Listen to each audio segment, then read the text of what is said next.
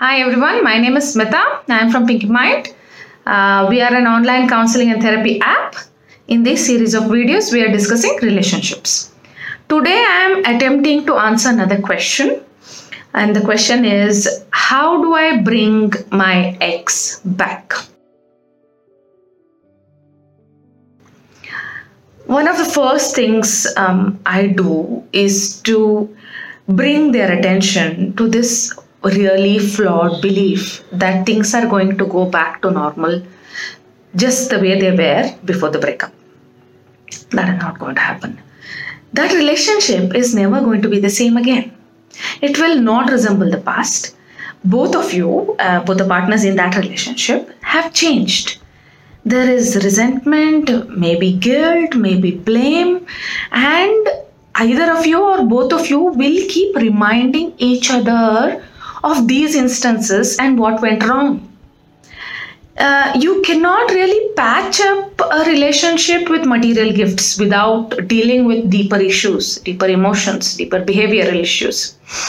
Um, so, although this breakup is tough and it is really difficult to move on, it doesn't mean that you need to go back to your ex. Relationships define us. So, loss of a relationship is not easy. When you break up, it seems like you've lost something of yourself, yourself, which is very special. It, this creates a hollowness uh, in yourself, and uh, one way or the other, you want to fill this hollowness with something, even if it is going back to your ex, right? So you need to understand that that ship has sailed. It's not going to be the same, and you're actually clinging to the past. Although this can be tough, please take a break and take a while to think about your present and your future. Try not to get back to your ex or get into a new relationship immediately. This will help you avoid your previous mistakes and to be better at any new relationship that you might get into in future. Let me leave you with note for today.